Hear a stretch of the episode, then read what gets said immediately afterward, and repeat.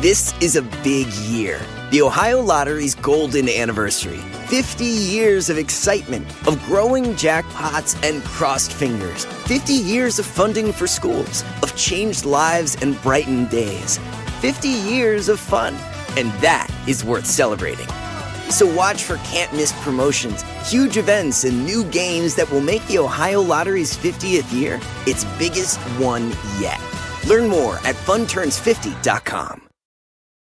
Whether you're making the same breakfast that you have every day or baking a cake for an extra special day, eggs are a staple in our diets. Eggland's best eggs are nutritionally superior to ordinary eggs, containing more vitamins and 25% less saturated fat. Not only are they better for you, but Eggland's best eggs taste better too. There's a reason that they're America's number one eggs. Visit egglandsbest.com for additional information and delicious recipes.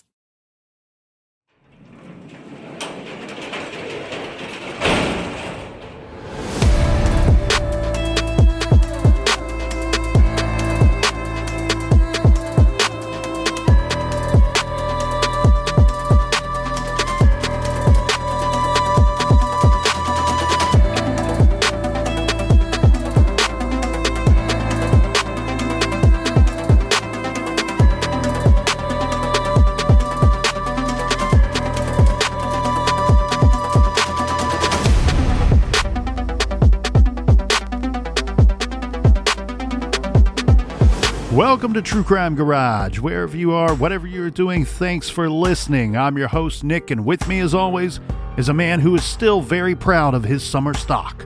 Here is the captain. Well, thank you, Boff. It's good to be seen and good to see you. Thanks for listening. Thanks for telling a friend.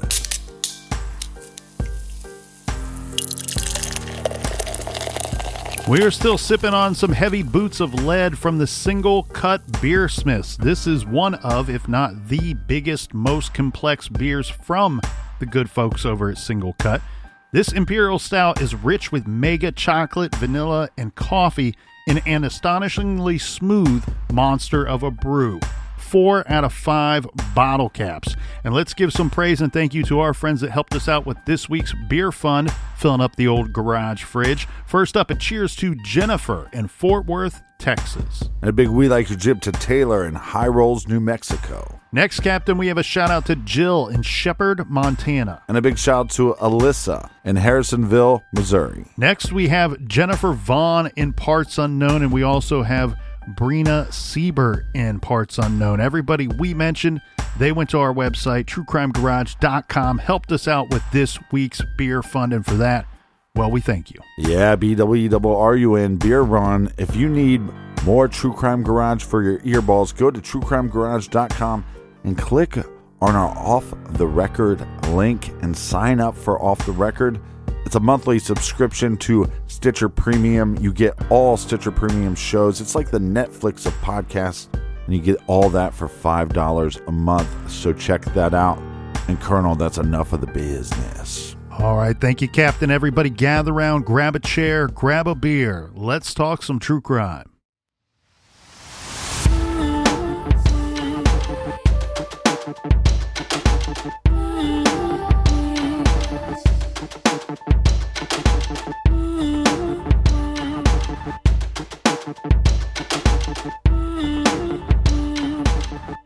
Howard Unruh is often referred to by many authors and reporters as America's first mass murderer. He gunned down 13 individuals, killing 13 people September 6, 1949, in the buildings and businesses that surrounded his home that he shared with his mother. During the months leading up to his murder spree, Howard spent less and less time outside the house and became more and more suspicious of his neighbors who thought he was strange and made fun of him and called him a mama's boy. He wrote about them and what he thought they said about him in his diary, marking some names with the word retal, R E T A L, short for retaliation. Howard seemed to be in the mental state that everybody is out against him and how everybody is wronging him. And he didn't necessarily have a hit list, but in his diary, he kind of had a hit list. Yeah, he's like making mental note as well as notes in his diary about all these individuals that either wronged him in some way. And keep in mind, some of these grievances are so minute that it's almost like I don't know that the person would know that they did something to offend him or upset him. And so he he's keeping tally, if you will, of all these individuals that live near he and his mother. If they wronged him in any way, then he's writing retal, as in retaliate. You know, I'm going to retaliate against this person. This, in a weird way, is just a continued behavior of what he was doing when he was in the army and off at World War II. You know, he was documenting a lot of things in his diary during that time as well. And it didn't just have to do with his kills or what his wartime victim looked like as it, when he went up to look at the face of the man that he had just killed or take something from the soldier's uniform.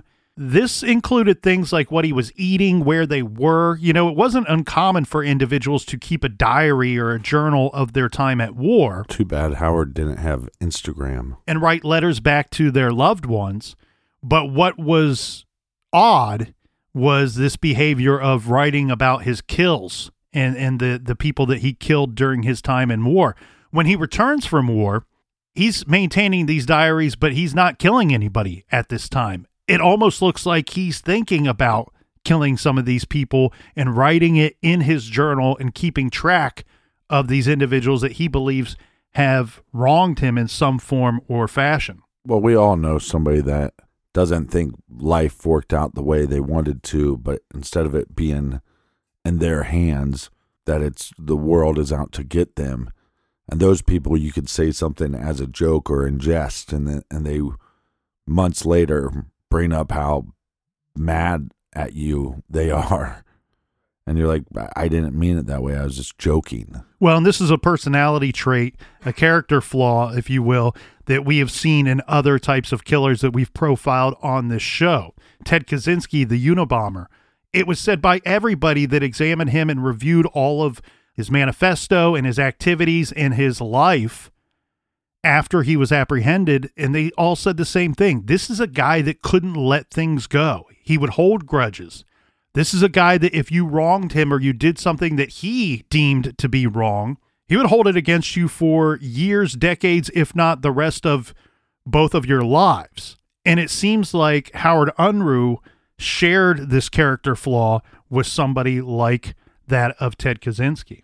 Now, Captain, oftentimes when we review these stories, there are weird situations that you just cannot make up. You can't you don't even often know what to do with them at times, but they're so unique that you have to include them in your telling of the true crime story. And this is a bit of a bizarre situation that took place. Shortly after, Howard Unruh guns down 13 people and then flees back to his apartment. Remember, we left off yesterday talking about the standoff between he, and the police that surrounded his home. Now, during the course of that standoff, we have this brilliant little news reporter that gets this great idea.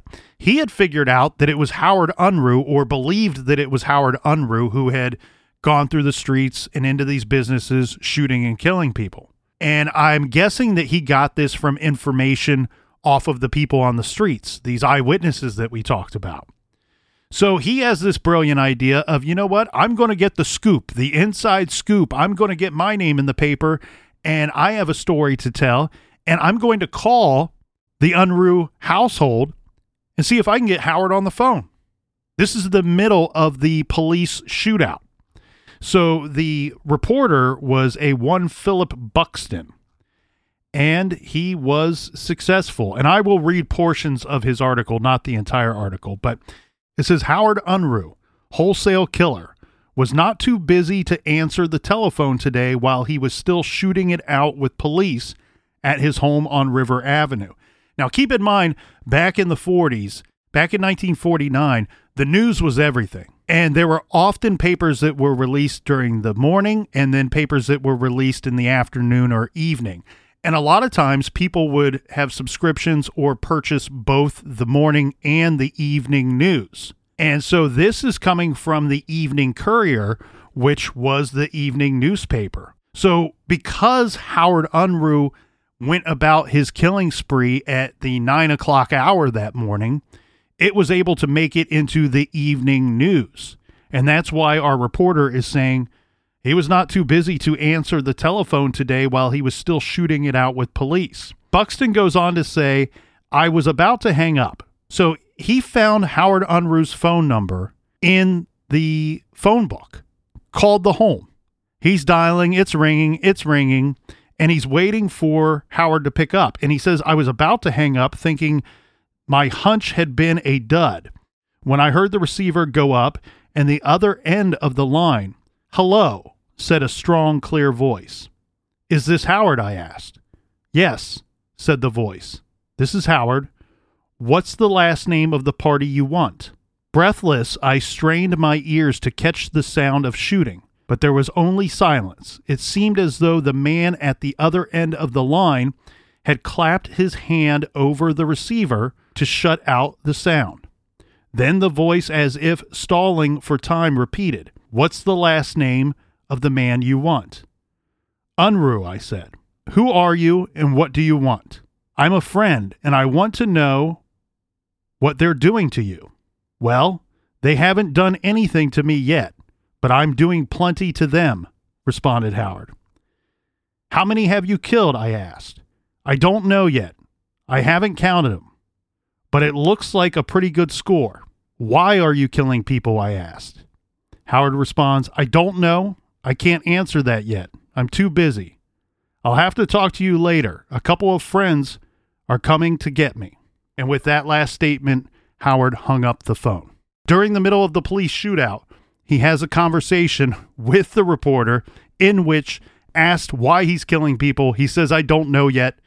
Um, basically, I'm too busy to have figured that out at this point. Got my hands full. And just as you would expect from Howard Unruh, when the reporter says, I'm just wanting to know what they're doing to you, meaning the police with the shootout and everything that's going on, Howard's response is that of uh, somebody that's in some kind of unknown competition to everybody else, where he says, They haven't done much to me yet, but it looks like I'm doing plenty to them. So Howard believes he's winning at this point in this bizarre competition that he's having. After Howard is apprehended, of course, he's going to be interviewed by police and by detectives. And they all kind of say the same thing here, Captain, that he appeared to be, and this is based off of his appearance and his words and his statements to police, that he appeared to be calm and sober. And that was bizarre to everybody that had witnessed this situation. He had killed so many people, it was very difficult to believe that he would be calm and sober. And we already said yesterday when we talked about some of the statements that Howard Unruh provided to police shortly after his arrest. And in these interviews, one of them was his statement of when I came home last night and found my gate had been taken, I decided to shoot all of them so I would get the right one. It seems to me like he had believed that possibly the Cohens or one of the Cohens had taken his gate to get back at him for any number of these disputes that they have already had. But obviously, by this statement, what we learn is that he might have been pretty certain that it was one of the Cohens that stole his gate, but he didn't know for sure. And so he was just going to shoot everybody so he would get the right one, the one that had wronged him, the person that had, in fact, stolen his gate. To me, it feels like Howard snapped, and once it was all over, he was questioning what it was all for and he just seemed to me almost deflated. I don't think he was necessarily maybe in the moment he seemed a little cocky about everything, but it seemed like afterwards he's like, I know I did something horrible and I'm going to now suffer the consequences by spending the rest of my life in jail. Well, he would ultimately apologize for killing the children that morning, but of the adults, he said that they deserved it. And that was his statement that he kind of stuck with. Now, speaking of interviews, we talked about the reporter who had the bright idea of calling Howard Unruh while he's shooting it out with police. We had the opportunity earlier to speak with Ellen Green, who is the author of A Murder in the Neighborhood, which is a book about this massacre. And as you will hear, it was really this interview along with her book that was the inspiration for us covering this case, as we simply didn't know very much about this case at the time of the interview.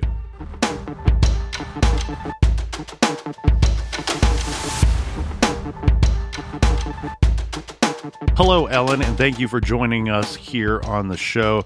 Could you introduce yourself to the audience? Yes, my name is Ellen J. Green. I am the author of a book that just came out on April 28th titled Murder in the Neighborhood.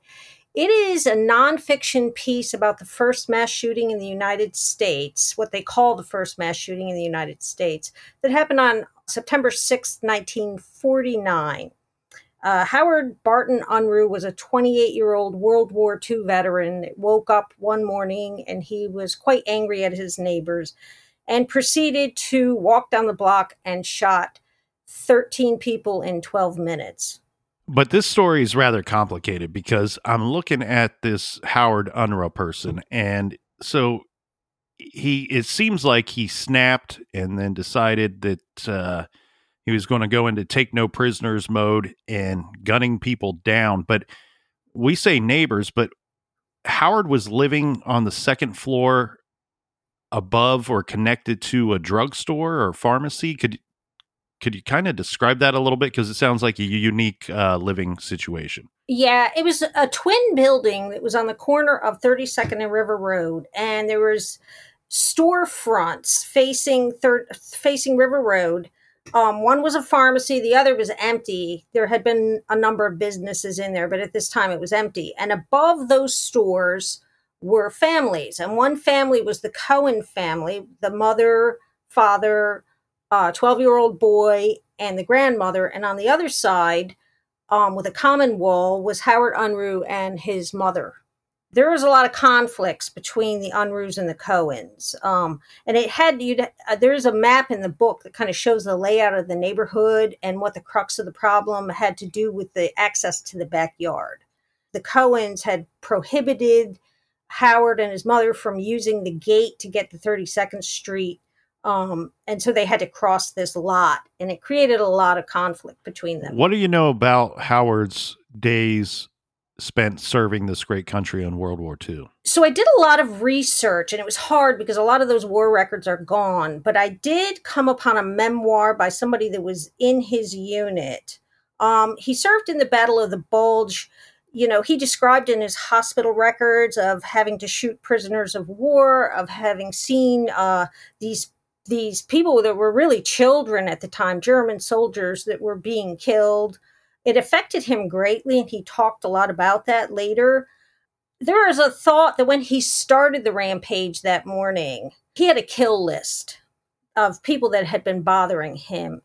And he started out with the intent of just finding those people and killing them. But at some point, it's very clear in the whole episode when he started to spiral that he just went into war mode. And he said he felt he was back in the military and he just started shooting random people including three children. Yeah i saw that. We have victims as young as six and two years old. Is that correct? Yes he was walking down the street and he there was an apartment building with a big window facing 32nd street and he saw movement in the window and was really agitated at that point and just shot through the window and hit the two year old in the head yeah. He shot what, uh, 16, 17 people, killing 12 of them? Yes. There were three that were wounded, 13 killed. And he's 27 years old at this time. Yeah, 28. 28. Yes. And uh, he's living with his mother. I found a newspaper article that described him as a, and maybe I'm confusing him with one of the victims. There was a pharmaceutical student involved in this? It, it, looks like the Cohens were were druggists that they own the River Road Pharmacy. Could you tell us a little bit more about the the people, the casualties? Yeah, so uh, the pharmacist was Maurice Cohen that owned and operated the pharmacy and lived upstairs, and his wife Rose Cohen, the grandmother Minnie Cohen, And then they had a 12 year old son, Charles Cohen. Howard Unruh was at one time a pharmacy student at Temple University, but he had dropped out. At the time of the incident, he wasn't really doing much with his life. He was living with his mother. He wasn't working, he wasn't in school.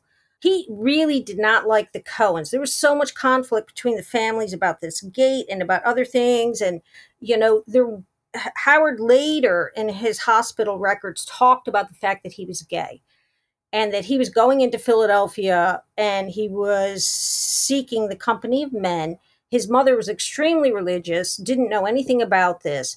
People kind of sensed in all the interviews that I did with the with people that still um, are alive that they knew he was gay and they tormented him. It was illegal at that time to be gay. So they actively would call him names, Nancy boy, queer, throw things at him. It made life very difficult. He particularly said that the Cohens were picking on him, that they were calling him names. That was his primary target.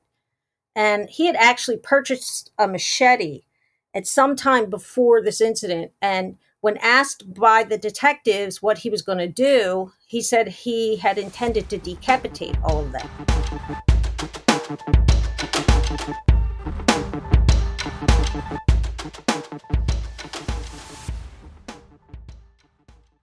evidence keeps pouring in. At this point, the facts are undeniable. It's an open and shut case. Monopoly Go is the most fun you can have in a mobile game. Everyone is still talking about Monopoly Go for a good reason.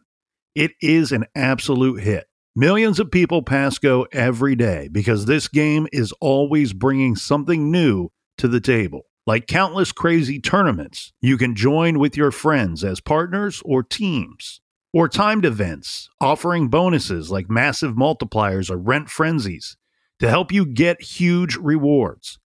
And there's so many rewards to discover. Rare stickers you can trade with friends to complete albums, delightful emojis to taunt people with when you raid their riches, unique playing pieces, and so much more. The verdict is in. With Monopoly Go, there's something new to discover every time you play. So don't miss out. Go download it now free on the App Store and Google Play. Do you want to set your child up for success? Of course you do. That's why you need to check out IXL Learning today. IXL Learning is an online learning program for kids covering math, language arts, science, and social studies. IXL is designed to help them really understand and master topics in a fun way.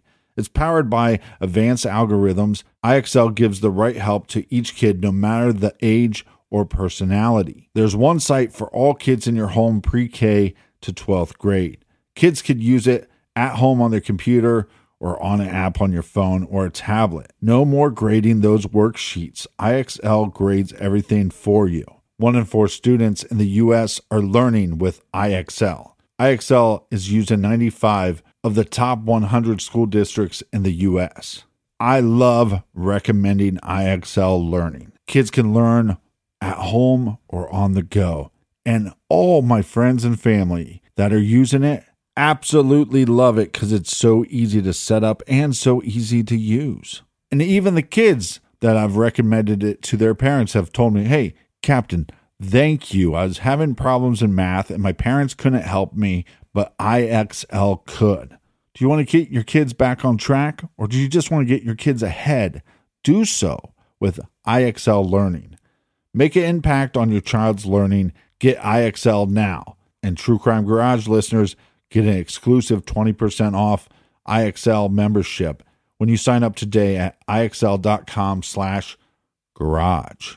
Visit ixl.com slash garage to get the most effective learning program out there at the best price. Check out ixl.com slash garage today.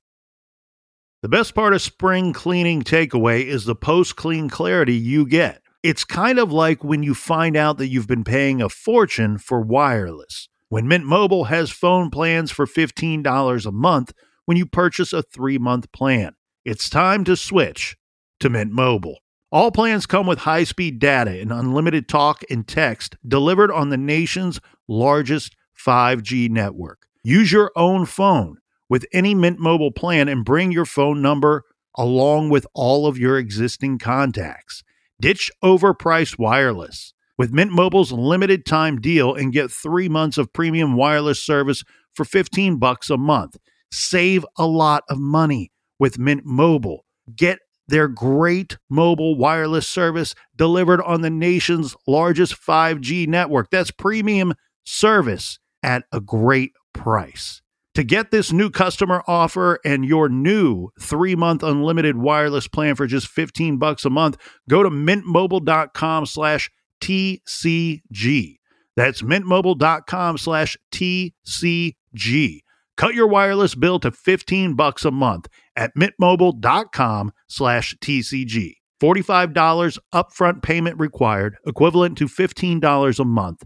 New customers on first three month plan only. Speed slower above 40 gigabytes on unlimited plan. Additional taxes, fees, and restrictions apply. See Mint Mobile for details.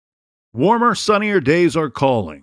Fuel up for them with Factor's no prep, no mess meals. Meet your wellness goals in time for summer thanks to the menu of chef crafted meals with options like Calorie Smart, Protein Plus, and Keto. Factor's fresh, never frozen meals are dietitian approved and ready to eat in just two minutes. So, no matter how busy you are, you'll always have time to enjoy nutritious, great tasting meals. With 35 different meals and more than 60 add ons to choose from every week, you'll always have new flavors to explore. Crush your wellness goals this May with dietitian approved meals and ingredients that you can trust. Make your day delicious from breakfast to dessert. Stay fueled with easy, nutritious options. Treat yourself to restaurant quality meals that feature premium ingredients like filet mignon, shrimp, and blackened salmon. I am new to Factor and I have been loving every minute of it. I have a problem, and it's called lunch. Some days I need a pack of lunch, and some days I work from home. Whether I'm at home or whether I'm on the go, Factor is fueling my lunch from now on. Head to factormeals.com slash truecrimegarage50 and use code truecrimegarage50 to get 50% off your first box, plus 20% off your next month. That's code truecrimegarage50 at factormeals.com slash truecrimegarage50 to get 50% off your first box, plus 20% off your next month while your subscription is active.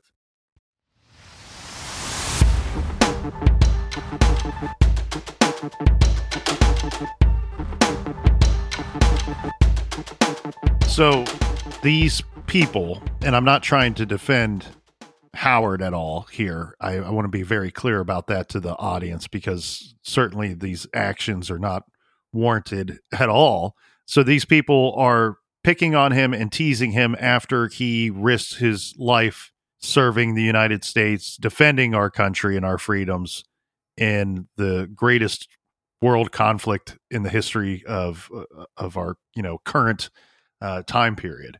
It's just it's I mean it's and, and I get it. I get it. It's 1949 and it was a much different world and society back then. And as you pointed out just now it's even difficult to believe that at one time it was illegal to be homosexual. And so it's just it's one of these things when you look at it through the lens of of current day it's just uh it's a really b- bizarre scenario. Yeah and in in the book it outlines all of the people in the neighborhood. It kind of gives a glimpse of every uh, what was happening with the people in the neighborhood. Um he had a very difficult time you know, they would tease him about not being able to use the gate that he and his mother had to walk through this lot. They would taunt him. They would call him names. They would throw things at him. Um, they would jump in his way when he was walking. They would mock the way he he had a, in a very erect posture instead of very straight, and they would imitate him um, to the point that even coming out of his back door to try to get to the street it would start. It's a very congested neighborhood. The houses are all kind of connected. There isn't a lot of space. So I don't think he had any way to escape any of that. Yeah, I'm looking at pictures of this area and it looks like people just kind of living on top of one another. That's how close they were. And yeah, a, a photo of Howard here. You describe the way that he the way that he stands, his posture, the way that he walks, and the picture I'm seeing here, he he is standing exactly as you described and he he likely is taller than the police officers that are surrounding him. This is after he is apprehended. But uh, just his posture probably makes him look taller or appear to be taller than than what he would be height wise now a couple weird things and and you know this case really well but before we get to the weird things could you tell us a little bit more about your background? We know you are the author of this this very intriguing book can you give us a little more about your background ellen yeah, for the past 20 years, I have been uh, a therapist in a maximum security correctional facility, doing assessments for the courts, doing um, therapy sessions with the inmates. Also, during that time, I was writing. I have four books that I've written before this one. What are those titles? The very first book is a standalone book called The Book of James, and then there's a trilogy, Twist of Faith, absolution and silent redemption. I want to say none of this has anything to do with religion, even though they have religious titles. Right. There's suspense. So this is your first true crime. Yes. Book. How do you think that your background how were you able to apply that your expertise on that level to your research and your writing of the of, of this book murder in the neighborhood well, you know, it was very interesting because I was able to get a hold of all his hospital records. And so I was able to go through and look at his testing and his IQ and and his responses during the sessions. Now, it's different than seeing a person obviously face to face where you can ask them whatever you want. You just have to take whatever was asked and the answers and you're not getting any inflection or, you know, the body language with that. So that was kind of intriguing. And I was working with a psychiatrist, Dr. Peter Brancato, who's a forensic psychiatrist, who went through the records with me to try to help paint a portrait, a three dimensional picture of what this man was from what we were seeing on the page. And Howard, he lived and was, you know, uh, obviously uh, incarcerated, but he lived till 2009. So did you yes. did you ever cross paths with him before any of your research? Have you, you've never you've never met him or no? And I was kind of upset because I got the idea to write this book, and he passed away, and I was like, why didn't I do this ten years ago when I could have gone up to actually interview him? No, I never met him. I interviewed a ton of people that did interview him, though. Now, in your days at the uh, maximum security facility, do you have any stories you want to share with us from from your time there? Well, I'm actually working on another book called The Many Faces of Murder about just about the experiences of working with these murderers and seeing these people and then coming home. Yeah, I'm married. I have two, I had two small children when I started there. They were really infants, toddlers, and trying to manage that and how I compartmentalized all of that because it was very difficult. I would I would see a woman who brutally, brutally killed her child and filmed part of it and then I would leave. Oh, it's time to go, clock out. I have to go home and pick up my son from daycare. I don't know what I've done with all of that. I think uh, you find a way to put it in a separate compartment. Otherwise, it's going to take over your whole life. Yeah, doing what I do, it's true crime 24 7. And I've had to figure out a way to, like you said, put that in its own little box. But at the same time, it does make me, I think, appreciate the smaller moments more than I might have with not having this experience. And so it's a it's a unique uh, situation. You don't want to dance in the blood or stand in the doom and gloom for too long uh, as it will it, it, could it's a it's a quick drive to crazy town as they say. But um, yeah. The funny thing is when i was finished the book and i was looking for photographs and i had the original file from the philadelphia inquirer which had a lot of the crime scene photos. And i submitted them all to um, Bookouture mm. saying, Hey, I think these would be great. And I think that I'm a little warped from what I do. They were like, Nah, we can't put those in there, Ellen. They're a little graphic. So I, I do think it's changed me a little bit, my perspective. There's a couple weird things that I noticed, and maybe you could clear them up. And again, we're looking at 1949. So things are completely different back then. But it, it appears to me that that after the the shootings, that there was some kind of standoff that he he had maybe barricaded himself inside of I guess it was his home, his apartment. Yeah. So after the last stop, he shot the he went into the Harrie home and fired. Nobody got killed there. They were both wounded in the arm. He retreated right through his backyard, went into his house, and and just stayed there you know whether he went to lay down whether he was uh, looking out the windows but the police didn't quite know what was going on there was a lot of confusion and so all these police cars showed up he had barricaded himself and they were firing at the building so if you go and you walk down the street and you look you can still see the pockmarks of the bullets from the police firing it's amazing that he did not get killed. And somebody asked me, Do you think he wanted them to kill him? No, he did not. He put out a white flag out the window and said, I surrender. And remarkably, they let him come down peacefully. There's pictures of him being arrested, I think, in the book at the back door. And um, taking him in, there was no scuffle, there was no nothing. A lot of times, these types, after a mass shooting, will commit suicide, turn the gun on themselves. You don't think that that was part of his quote unquote plan? No, it didn't seem to be part of his psyche. No. It, I don't even think it occurred to him. He felt like these people had bothered him. They stole the gate, which is a huge part of this story, that he had put in this gate so that he could have access to the yard without going through this lot. And somebody had ripped it out the night before. And that was the last straw and he felt to his last interview that these people deserved what they got and and it he had no remorse no thoughts of hurting himself no suicide attempts in his whole entire life there's not even any reports of depression and he was quite matter of fact about it no i'm sorry i killed the children he didn't know that he had killed the children when he started spiraling i'm sorry i killed the children but the people that deserved it deserved it. How long was it after the shooting that he's apprehended? Uh, we know that he barricades himself and and then he waves the white flag, but h- how much time? We're talking probably between half an hour and forty five minutes. And what's so bizarre here is, you know, we're expecting to see you hear this story and then you go and you want to look at a picture of of the the situation and of the perpetrator and I'm looking at a picture of the perpetrator and you expect to see this disheveled crazed madman right and here we have this very clean cut well dressed he's wearing a blazer and a bow tie yes during the commission of these murders and and and as he's apprehended yes he got dressed up for the event. He put on his best brown suit, his white shirt, his bow tie, but he had his combat boots. He always wore his combat boots. What type of gun was it? He used a nine millimeter Luger.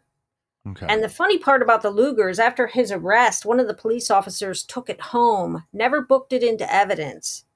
And apparently, nobody at the prosecutor's office looked for this weapon, and it was found by the officer's children after he died in 1990. They were going through some things and found this Luger and a bunch of evidence envelopes and these shell casings, and they turned it all back in.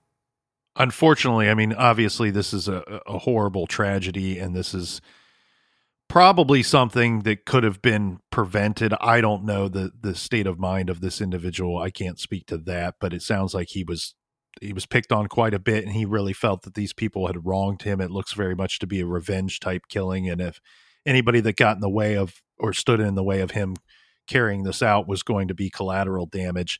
Obviously that officer knew that this unfortunately a, a dark day history that we would like to to not have in the first place but he knew that this was kind of a moment in history. I'm just surprised the prosecutor's office they had all these murder indictments against him even though he was not incarcerated not one day.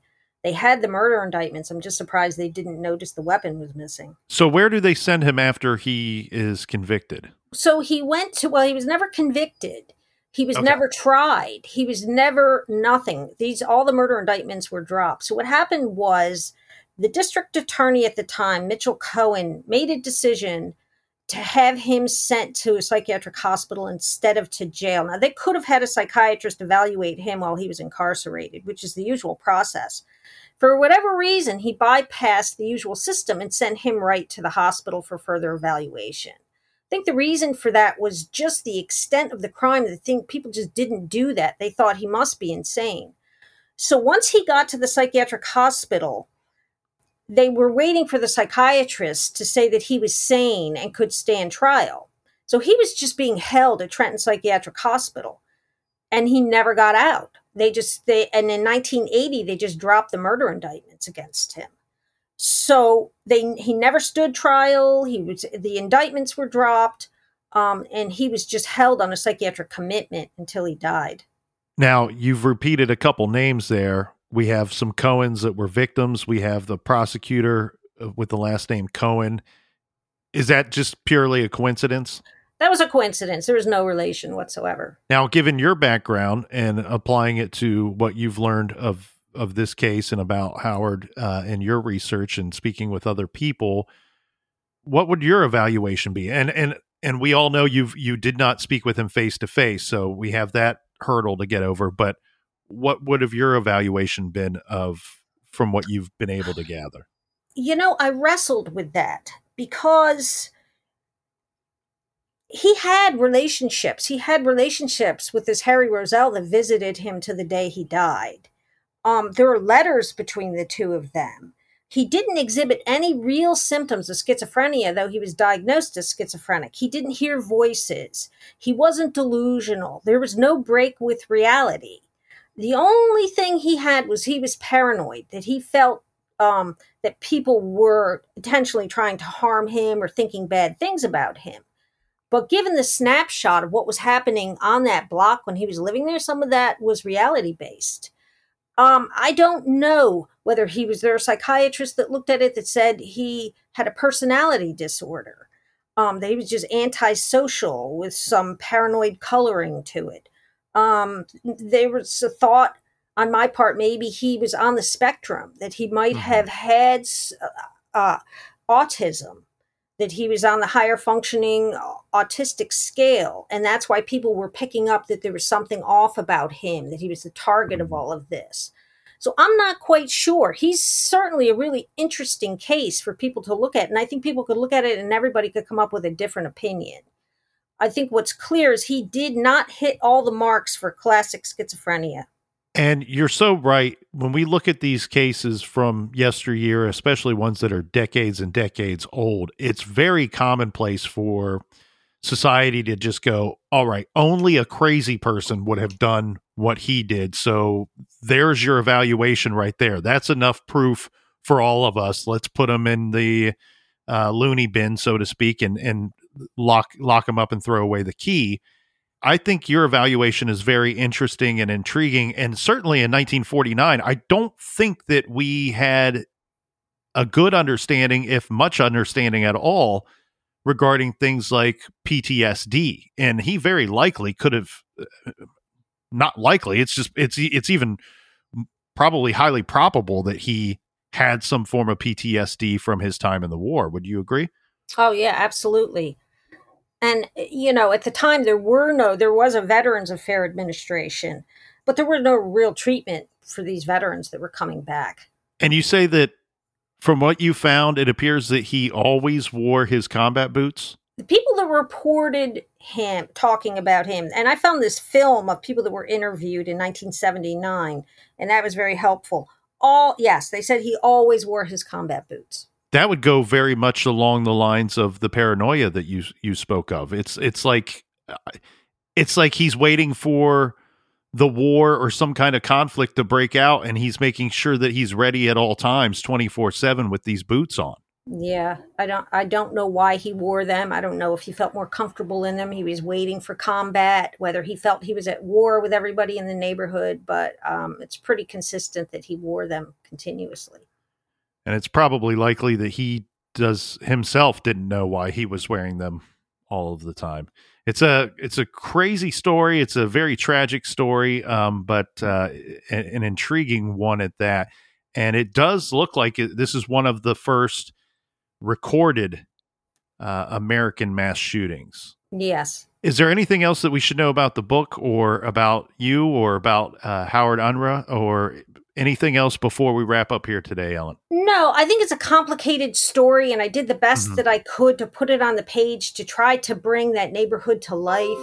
I did consider writing it in a straight nonfiction documentary kind of style, and I played around with it. And then I decided that I was going to do this in a more creative nonfiction way, though it's all completely. Re- I spent two years doing research on this and I interviewed hundreds of people.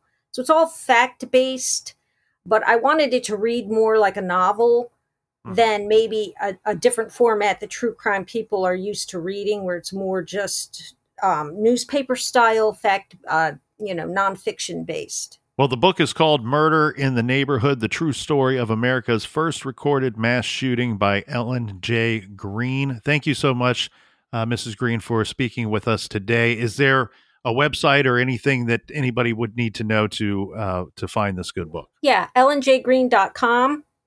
Um, it's available on Amazon. Perfect. Thank you so much uh, for your time today. Thank you so much for having me.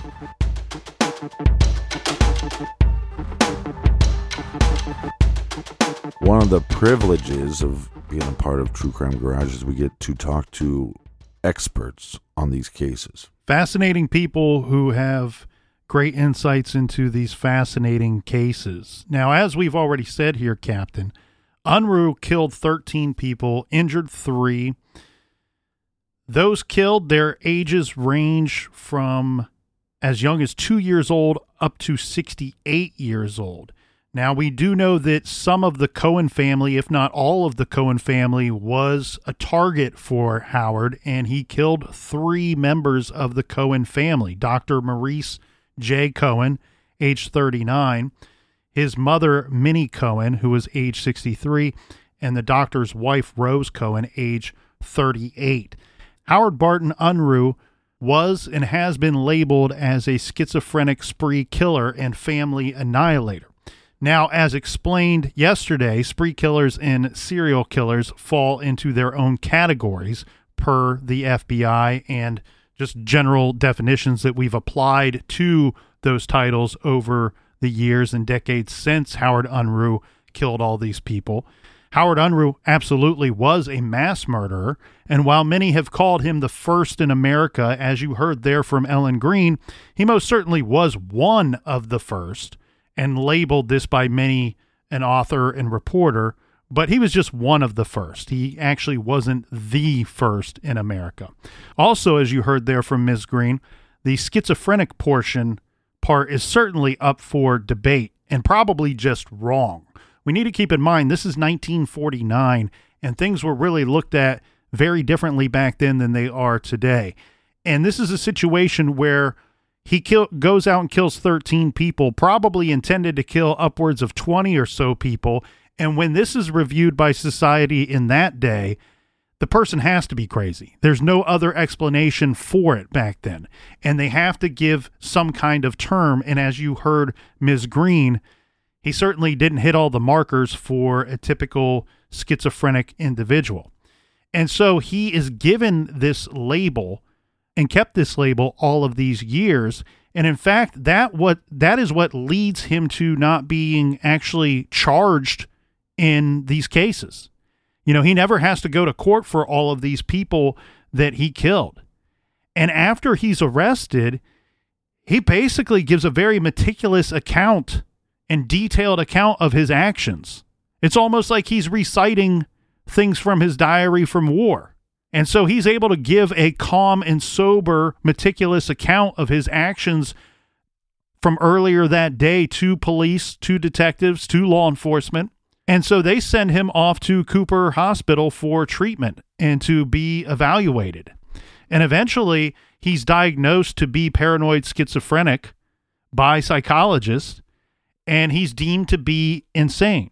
And so therefore he does not ever really spend any time in an actual prison and he doesn't have to go to court and face these actual charges. He goes off to the Trenton Psychiatric Hospital where he remained there until his death in 2009. And he lived to be 88 years old, passing away October 19th, 2009, at the Trenton Psychiatric Hospital in Trenton, New Jersey.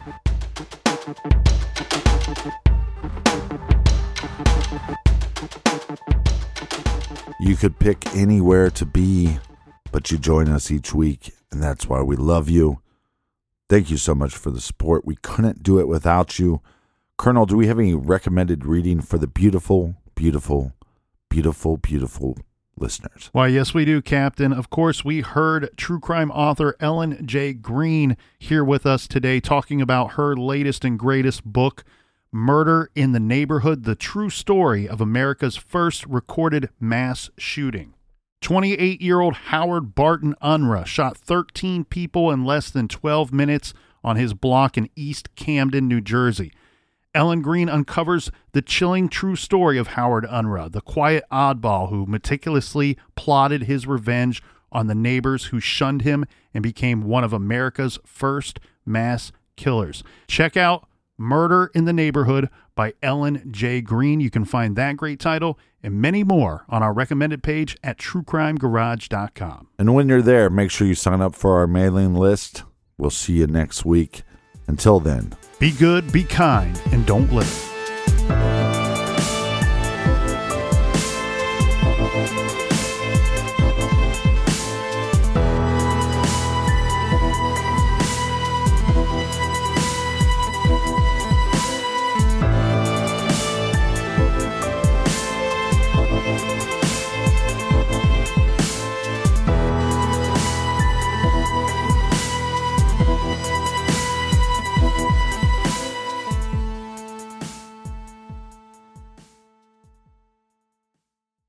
Whether you're making the same breakfast that you have every day or baking a cake for an extra special day, eggs are a staple in our diets. Eggland's best eggs are nutritionally superior to ordinary eggs, containing more vitamins and 25% less saturated fat. Not only are they better for you, but Eggland's best eggs taste better too. There's a reason that they're America's number one eggs. Visit egglandsbest.com for additional information and delicious recipes.